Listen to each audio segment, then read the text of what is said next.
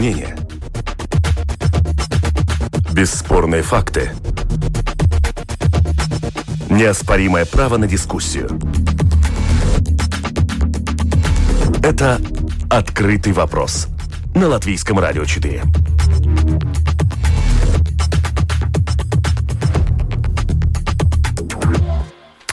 Добрый день, здравствуйте, уважаемые радиослушатели. Открытый вопрос, программа в эфире Латвийского радио четыре. Сегодня по пятницам, по традиции, мы совершаем обзор событий недели. В студии Владимир Иванов. И в начале нашей программы с удовольствием представляю моих сегодняшних коллег, экспертов, политический обозреватель и журналист Фредерик Имант Озолс. Добрый день, господин Озолс.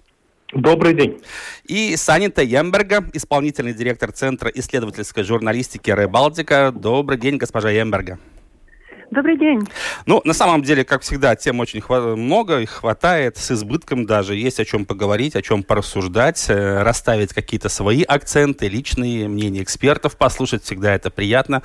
Э, на Латвийском радио четыре пообщаться с умными людьми. Ну, конечно же, в люб- первом случае мы говорим о том, что никуда нам не деться от главной темы, которая, по-моему, у нас она представлена на протяжении уже больше года. И сегодня мы затронем тему возможной, подчеркиваю, третьей волны коронавируса, поговорим о щедрости нашего государства, которое все-таки решило предоставить единовременные пособия и семьям с детьми, пенсионерам, инвалидам.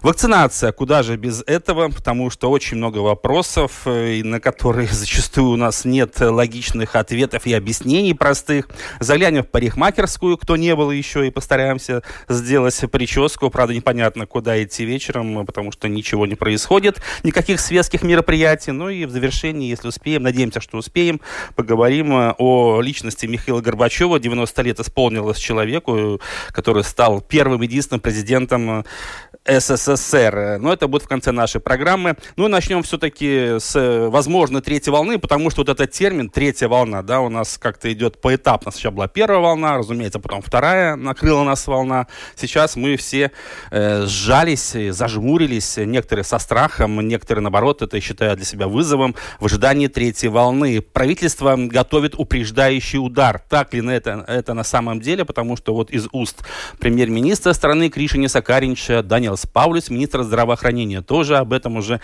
неоднократно пытается нам напомнить. Берегитесь, третья волна надвигается. Э, ну, сначала предоставлю слово Саните Йемберге. Санита, с вашей точки зрения, все-таки третья волна – это, скажем так, лучше перебдеть, как говорится, перестраховаться, чем потом расплачиваться, или все-таки это обоснованные волнения, обоснованные ожидания и очень серьезный вопрос? Для меня это очень серьезный вопрос, потому что я каждый день слежу а, над новостями а, в иностранных СМИ, смотрю, что там происходит, и этот новый штамм вируса, он а, быстрее распространяется. Так что для меня это э, серьезный вопрос. Uh-huh. Э, это тот же вопрос, который был весной. Э, может ли нашу больницу э, выдержать э, еще одну вот такую волну э, больных людей, когда надо будет решать, э, кого лечить в больнице или кого нет. Это единственное опасение, которое у меня есть. Э, второе, что различается от весны, э, как мы слышим, и до дома, и на работе. Люди просто очень устали, устали. И так как, может, в их семьях никто не умер, они думают, ну, мол, пройдет, я уже больше не могу. Но для меня это вот такой момент, когда ты сидишь, тебе дом горит, и ты думаешь, ну, давай сейчас буду эксперимент с огнем делать. Mm-hmm. Можно это выдержать или нет? Я абсолютно, абсолютно согласна, что в какой-то момент надо а, отпускать а, эти ограничения, но это не тот момент. Мы видим, что в Эстонии происходит, я не хочу этого видеть здесь, и а, реально разница идет по линии, вы знаете кого-то, кто умер или нет. И так как я знаю многих, у меня вопросов нет на этом. Угу. Я с вами согласен полностью. Здесь, конечно, вопрос о превентивности всех этих мер. То есть очень важно их предугадать и предпринять, то есть сделать на шаг вперед, пока мы дождемся, не дай бог, сценария, который происходит сегодня, ну, в той же Эстонии, например, там заболеваемость выше, при этом мы все видим, что у нас, к счастью, вот мы, если мы говорим о пациентах с ковид девятнадцать, которые находятся в больницах, их становится пусть по чуть-чуть, но все-таки меньше и меньше, и вообще процент положительных тестов у нас тоже снижается, что не может не радовать. Фредерик, ваша точка зрения на этот счет, все-таки, как вы считаете, третья волна, это очень серьезно, и тут не может быть никаких, скажем так, ну, таких настроений, которые бы могли спровоцировать, не дай бог, какие-то очередные вспышки? Смотрите, вообще на данный момент вопрос постановлен неправильно. Я не имею в виду ваш вопрос, а я имею в виду вот этот вопрос в правительстве. Да. Потому что будет или не будет третья волна, ну, в каком-то смысле вы предполагаете и этот вопрос, подразумеваете mm-hmm. под своим общим вопросом. Это зависит от того, насколько э, правильно и грамотно могут предсказать, предугадать ситуации эпидемиологи. Это не обязательно, что во всех странах э, именно, ну, как говорится, э, по одному э, шаблону э, протекают э, вот эти волны. Абсолютно не так. Там есть разные факторы, там плотность населения, больших городов, э, транспортные связи. Все это должны учитывать эпидемиологи. Вот то, что мне не нравится, но это уже мы видим целый год буквально, да.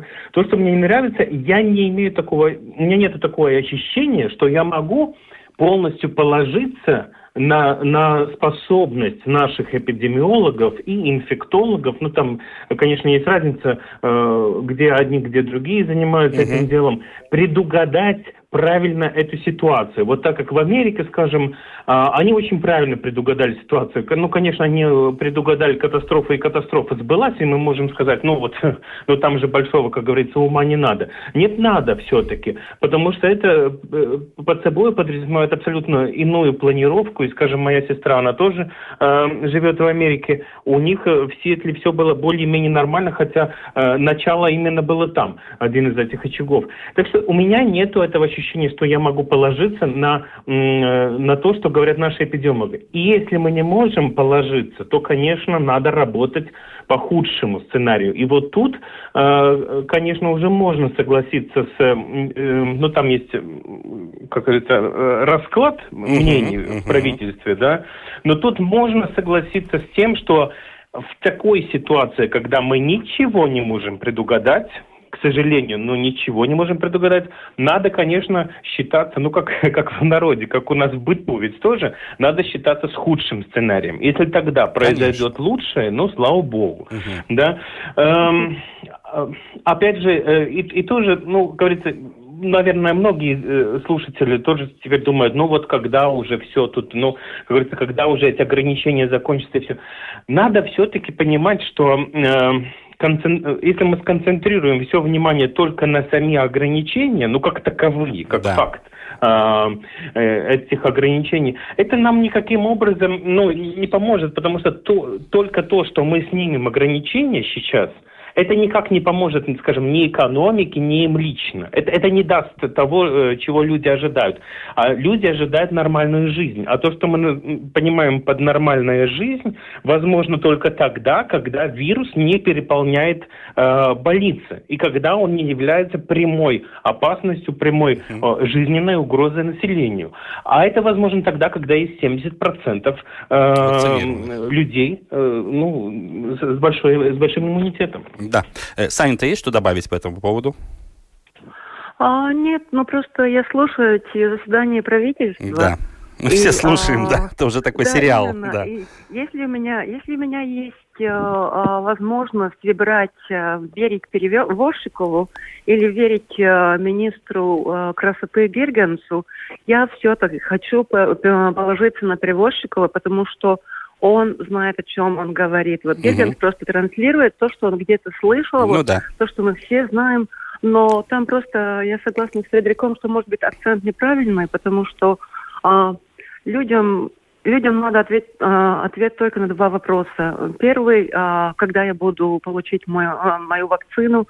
Второй, как я буду выжить без работы до этого времени. Угу. И это все. Все остальное, это просто такая, ну, такая а, дискуссия про...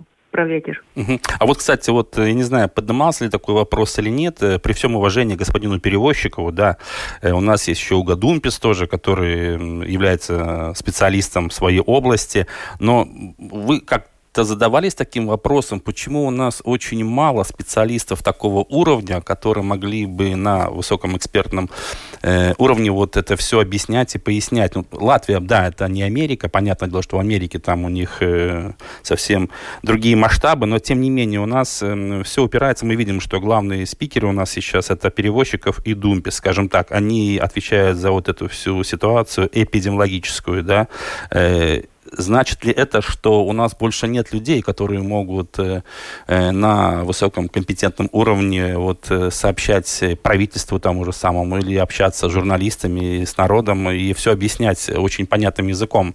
Это как-то играет в минус э, наша ситуация или нет? Э, вот, Фредерик, э, ваше мнение? Я думаю, что у нас и нету на самом деле этих людей больше. Во-первых, я должен сказать, что господин Перевозчиков на самом деле очень хороший специалист. Никто тут не сомневается, вообще нет вопросов. Да, нет, нет. Да. Но, но, но, но я закончу. Тут да. немножко другое. Я не думаю, что ему позволяли говорить а, свободно, и я думаю, что ввиду своей, ну просто личности, мы же все психологически иначе, мы же отличаемся друг от друга. Он, как говорится, никогда не ставил перед собой цель, э, ну, как перекричать, скажем, uh-huh. того же самого министра здравоохранения. И, к сожалению, у нас уже второй министр здравоохранения, который не является медиком сам по себе. Да, да. И из-за чего, конечно, ну, понимаете, это ты должен как чиновник, как эпидемиолог, но ты должен слушаться все-таки, но вот эту политическую э, тональность задает ведь все-таки глава э, ресора, вот министр. Да. И ты должен его слушать. И я слышал, была такая ситуация, как, кстати говоря, произошла именно в коридорах Латвийского радио.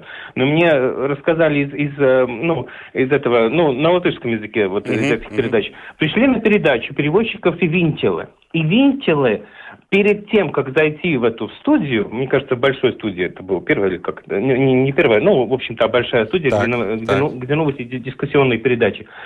И она ему наказывала, что и как говорить. И только вот ну, этот продюсер, который проходил мимо, слышал последние слова, вот что там типа «И если я не скажу говорить, то не, не говорите». Ну, это абсурд, понимаете? Мне кажется, нет? Как бы. Да, но мы, но мы видим этот абсурд. Из-за чего, вот понимаете, и образовалась эта ситуация, потому что, насколько я помню, скажем, Перевозчиков сам лично ехал, но он в троллейбусе угу. а, обычно на работу отправляется, если правильно помню, он сам уже давно надевал маски, когда остальные не, не надевали, и когда mm-hmm. Угадумпис, скажем, говорил, что маска это, это, не, это не надо, это помните в прошлом году весной, что происходило, да, все лето конечно, это продолжалось. Помню. И это, и, и это, вы знаете, вот такие противоречия, когда люди видят. Они уже не понимают. А тут же в этом вопросе ведь вообще вот эти все конспиратологи, все, которые думают, что вирус вымышлен, что маска там, это удушье какое-то и все вот это, да? Ну и вот в таких вопросах, конечно, очень важно, ну так авторитетно, и, ну с авторитетом и так mm-hmm. очень четко э, говорить свое мнение и говорить то, что ты как специалист на самом деле видишь. Даже под риском, ну, каких-то последствий. Mm-hmm. Санита, хочу вам слово предоставить, потому что, ну, вот тема вакцинации, она идет, конечно, рука об руку с тем, что мы сейчас обсуждаем и говорим, тем более, что Ребалтика проводила свое очень масштабное, интересное исследование с, с распечаткой всех этих заседаний правительства и так далее. Там было много чего любопытного. Но вот вам, как кажется, Санита, скажите, вот ваше мнение все-таки, почему у нас так произошло, что в самый такой напряженный напряженный и ответственный момент, когда мы начинаем процесс вакцинации. Вакцинируются группы риска, начиная там с медиков, затем там постояльцы социальных центров и так далее. Почему у нас уже здесь произошла такая большая заминка? Это некомпетентность чиновников, это какое-то разгильдяйство, и это просто стиль поведения такой, вот на ваш взгляд. Ну, знаете, там, я бы сказала... Все то, что сейчас происходит, это, это из-за того, как мы составили свой портфель вакцин с прошлой осенью. Ну, это понятно, и да, то, да, что... да. Да, и то, что мы сделали, в различие от Эстонии и Литвы, мы не принимали решения в правительстве, мы оставили их для чиновников, которые принимали вот как умели и как далеко сами могли думать. Я бы сказала, что из нашего расследования выходят три вывода. Первое, что политически, как этот портфель составляется, как этот процесс вакцинации масштабно будет пройти, это никого не интересовало до ноября-декабря. Что для меня это просто, я не знаю, как на русском, ну, лайбиба. Попустительство как-то, вот, наверное. Ну, ну вот из угу. политиков это... Потому что вакцинация – это наша единственная надежда выйти на какую-то нормальную жизнь. А смотря на чиновников, там сочетается многое. Там а, сочетается такая а, боязнь от принимания решений. Там сочетается а, незнание, кроме своего маленького такого узка. Вот это я знаю, а что в мире происходит, я смотреть не буду. И там процессов не было, чтобы принять решения, чтобы они могли быть понятными. Но в конце концов, есть там десять процентов для меня лично, как автора, неотвеченных вопросов, почему от правительства, почему им не рассказали, что с Pfizer закончились переговоры в сентябре, почему правительство не знало, что мы отказались от доли вакцин, которая бы нам сейчас бы позволяла нормально жить. Так что в ответ на ваш вопрос там есть, ну, политические там нолайдыба угу. и реально на уровне а, этого и реально, извините, просто когда я устала, я, я мешаю обе языка. Ничего страшного, все а, в порядке. И реально это своименно, и там просто... На уровне чиновников, там, да. Да, там, там а, не сделали свою работу на том уровне, которого ты ожидаешь от государства. Но сейчас у нас есть тяжелые последствия, потому что люди... не может даже группе риска а, получить свою вакцину. Мы уже в последнем месте в Европейском Союзе, вместе в Болгарии. Я лично, ну, я не очень эмоциональный человек, но я очень-очень злая об этом, потому что вот во время, когда мы писали это расследование, я ехала а, на Кодилю, где живет моя мама, собрать свою маму, привезти в Ригу, сделать прививку, повезти ее обратно, и вернуться к работе в, одной, в один день, потому что в Кулдиге нет ни одной вакцины еще. И ты езжаешь, и ты думаешь, почему ты сам себе государство? Mm-hmm. А для, для этого есть государство, почему ты сам себе? И, конечно, можно говорить, что время трудное, решение трудно принимать, потому что информации не хватает, и быстро, и все такое. Но мы уже живем в этой пандемии год. Мы делаем вакцинацию от гриппа. Мне просто непонятно, как можно самую-самую важную вещь оставить просто там на, при последнем месте в правительстве. Я, я в ужасе [S2] Okay. [S1] Из этого. Фредерик, да, спасибо, Санита. Фредерик, ваша мысль на этот счет, вот слово вакцинация, какие ассоциации? Это черепашка, которая очень медленно-медленно передвигается. Это тот кошмар, который мы видим, что со стариками у нас они не вакцинируются. Это все чревато, как говорится. И вообще, верите ли вы, что к концу лета у нас семьдесят процентов населения будет провакцинировано? Нет, я не верю, что семьдесят процентов будут провакцинированы, как минимум из-за того, что, ну, во-первых, мы слышим, что первый месяц, когда будет значительное количество вакцин, а значительным на данный момент уже называют сто, там, не знаю, с чем-то тысяч, mm-hmm. хотя раньше говорили, что это будет количество, которое провакцинирует за неделю. Да, понимаете, да, да, да, а конечно. Вообще поступит только там, там в этот месяц.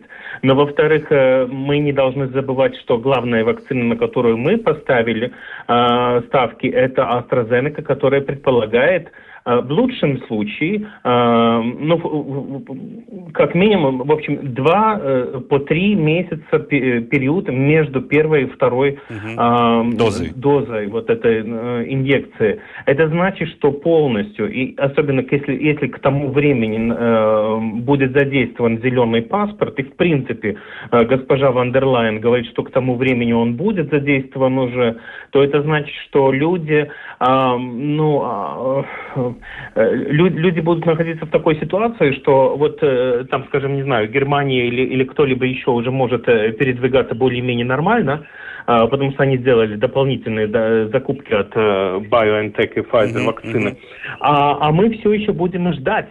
Ждать первую э, инъекцию, потом ждать вторую инъекцию, да. Так что нет, я, я не вижу этого.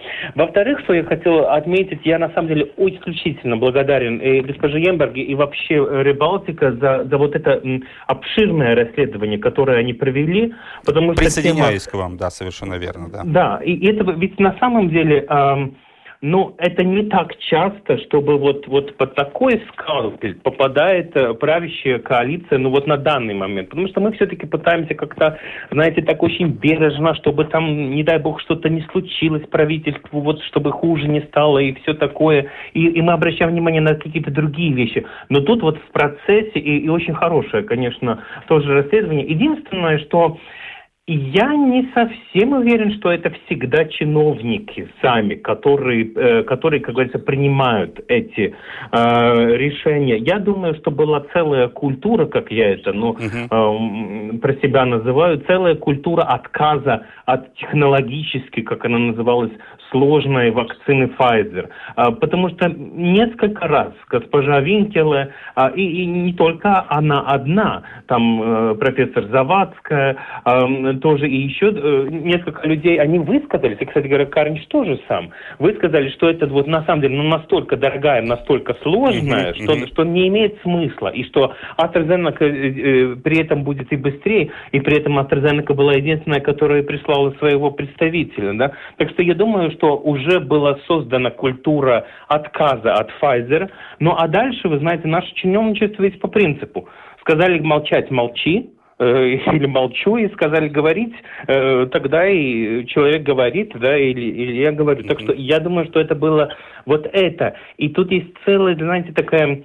И это уже какое-то продолжительное время наблюдается. Это не только теперь во время ковида, но теперь это так очень ярко. Есть такая тоже культура безответственности на, на именно вот высших эшелонах власти. Э, такое, что я не хочу принимать решение, я не хочу за это решение постоять, я не хочу за это решение аргументировать. И поэтому вот начинаем продвигать там госсекретарей, mm-hmm. каких-то там э, руководителей департаментов, еще каких-то вот таких мелких рыбок там и в Сейм, когда комиссии заседают, и в правительство. И вот пусть не отпиваются, потому что если предложение будет плохо подготовлено, тогда мы ему там можем снять стружку ну, да. буквально сразу на месте. Да? Ну, Но это очень неправильно. Да, согласен. Ну, на самом деле вот это... Вопрос вакцинации, то, что вот Саня тоже сказал, не надо забывать, что фактор времени, он здесь основополагающий. И не только это времени, это скорость принятия решений, а вообще начало процесса. Чем быстрее, тем лучше всем. И поэтому, мне кажется, здесь, конечно же, наши и чиновники, и министры немножко спутали приоритеты. И нужно было, конечно, эти разговоры о вакцинации начинать не в ноябре вообще обращаться, а гораздо раньше.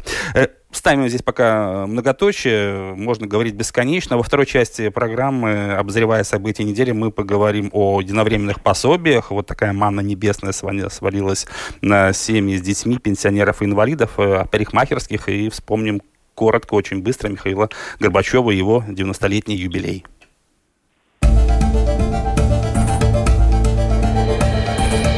Это «Открытый вопрос» на Латвийском радио четыре. Итак, программа «Открытый вопрос». Обзор событий недели, как всегда, по пятницам на Латвийском радио четыре. И напомню, что со мной в студии мои коллеги, журналист, политический обозреватель Фредерик Имант Озолс и исполнительный директор Центра исследовательской журналистики «Ребалтика» Санита Йемберга. Вопрос, который обращаюсь с ним, ну, с Санитой начнем, по поводу вот этих пособий, да, пятьсот евро на каждого ребенка для семей с детьми, и плюс, ну, скорее всего, уже пенсионеры, инвалиды тоже там получат двести евро. Что не может не радовать? Вообще, как вы относитесь вот, э, к такой щедрости нашего государства? Наконец-то вспомнили, и все-таки достаточно быстро они утвердили эти решения. Санита, ваше мнение? А я думаю, что это очень правильный шаг. Mm-hmm. А, я думаю, что а, Надо сказать спасибо обществу, которое старалось соблюдать э, все эти ограничения, всем родителям, которые вот параллельно работают учителями и работают в своей работе, а пенсионерам, которым тоже, ну, не так уже хорошо жилось.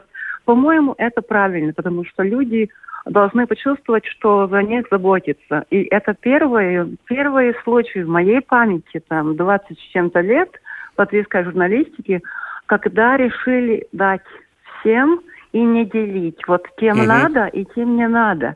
И, конечно, там логика абсолютно понятная, потому что когда э, мы начинаем делить, кто, э, кто получит и кто нет, у нас будет ситуация, какая была весной, какая была летом, а с этим дейксталыш пабалс, когда люди, пособие которым надо, не да, получали. Да. Mm-hmm. Да, и все тогда...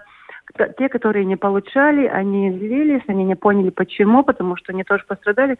По-моему, это очень правильный шаг, и так это и надо было делать. Если деньги есть, то однажды... Вот ты запомнишь, что в этот момент, угу. когда было очень трудно, тебе сказали спасибо, и все.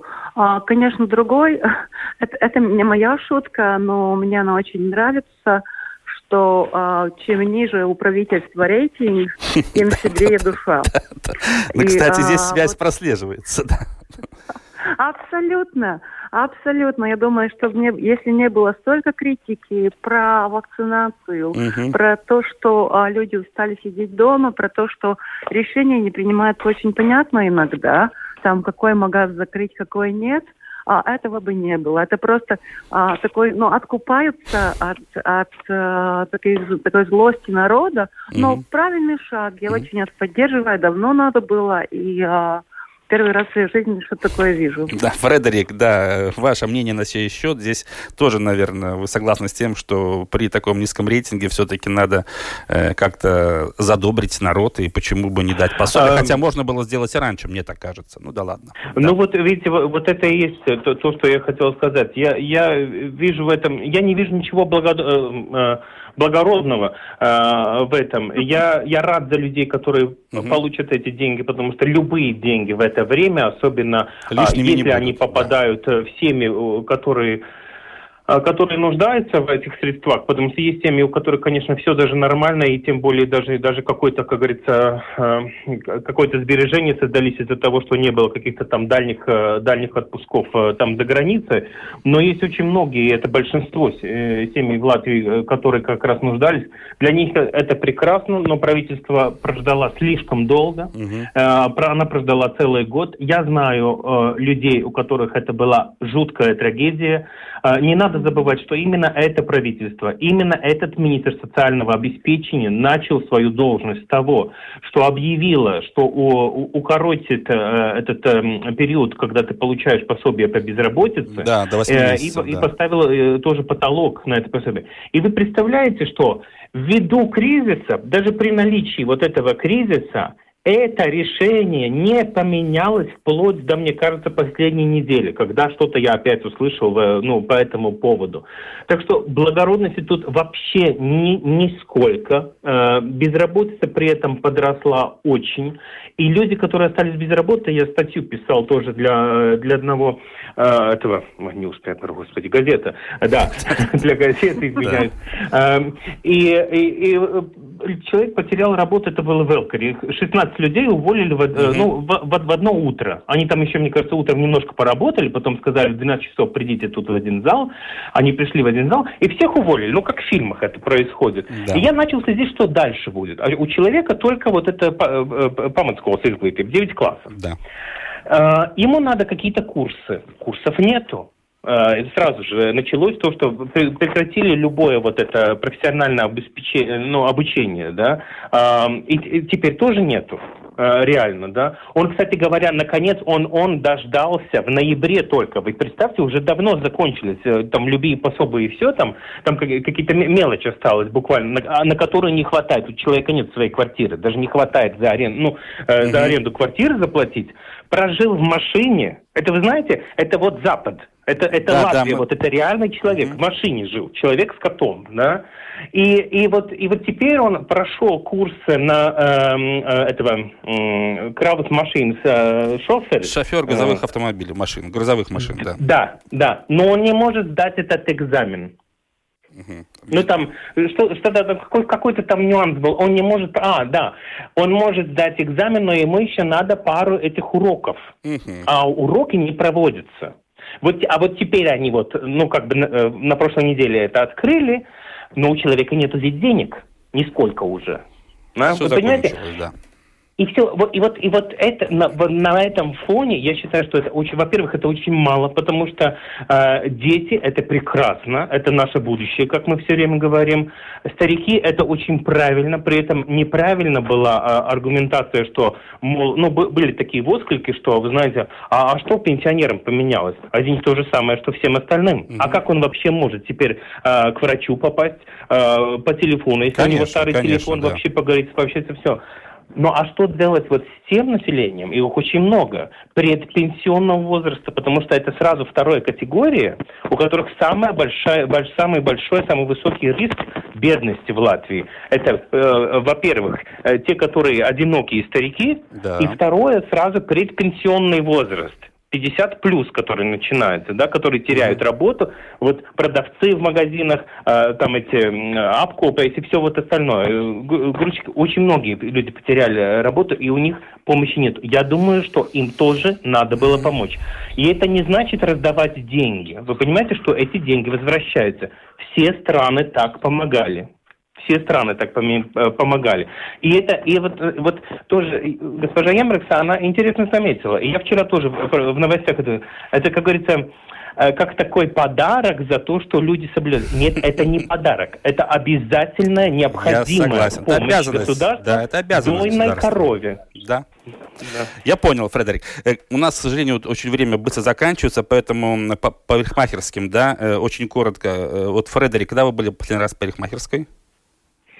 Парикмахерская в сентябре. В сентябре. А я сам... научился сам. Всем отлично. Советую. Да. Ничего страшного в этом нет, кстати. Очень можно быстро научиться. Саня-то вы когда были в парикмахерской? Ой, а, я даже не помню. Я не помню, когда я последний раз была. И сейчас каждый может увидеть, что сколько мне вообще лет. Давайте не будем о возрасте, Саня. Давайте не будем. Потому что... Потому, я скажу почему. Мы просто не успеваем тему парикмахерских обсудить. Просто следующая тема будет тоже связана с Михаилом Горбачевым, которому исполнилось девяносто лет, у нас остается пять минут, но тем не менее, Саня-то, извините за такой вопрос, вы, вы жили во времена советской Латвии? Так как я столько, так как я сказала, что сейчас можно увидеть, сколько мне лет, я всегда, я, да, я жила во время советской Латвии, я была и октябренком, и пионером. Аналогично, да.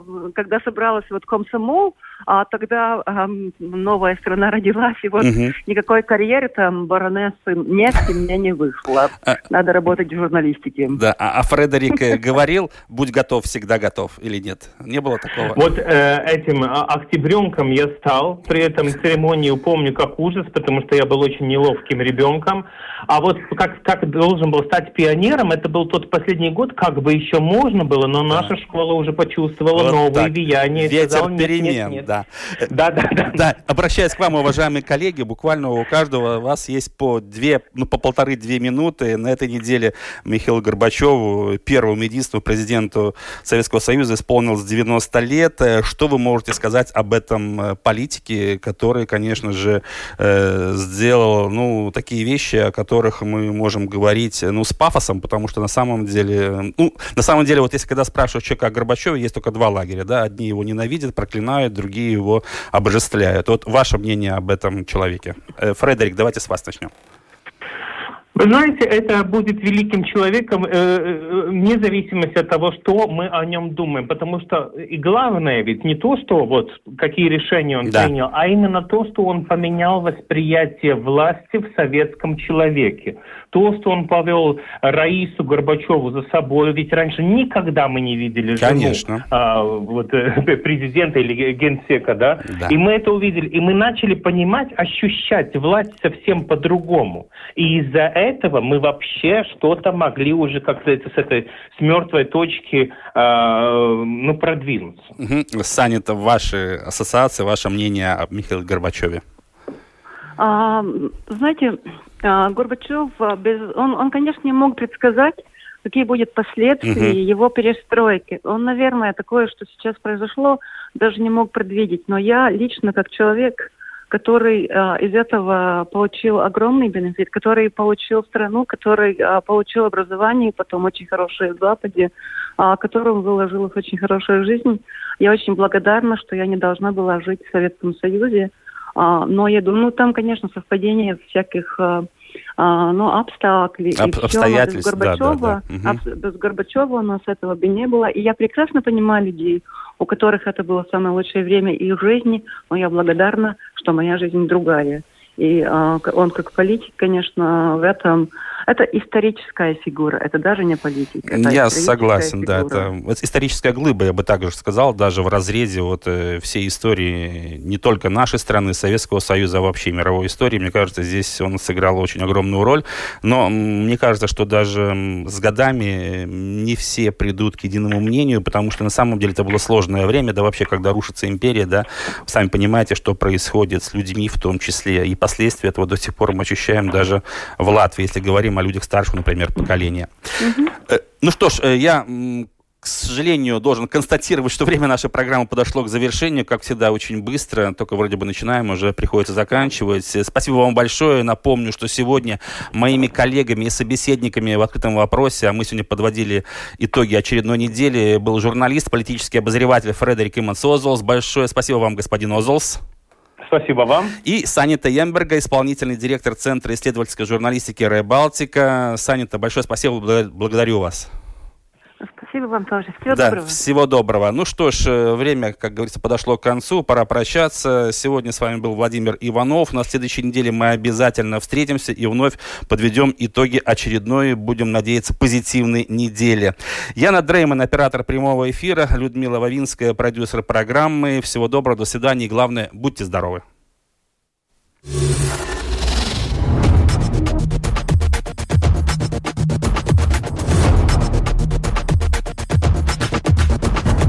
Спорные мнения. Бесспорные факты. Неоспоримое право на дискуссию. Это «Открытый вопрос» на Латвийском радио четыре.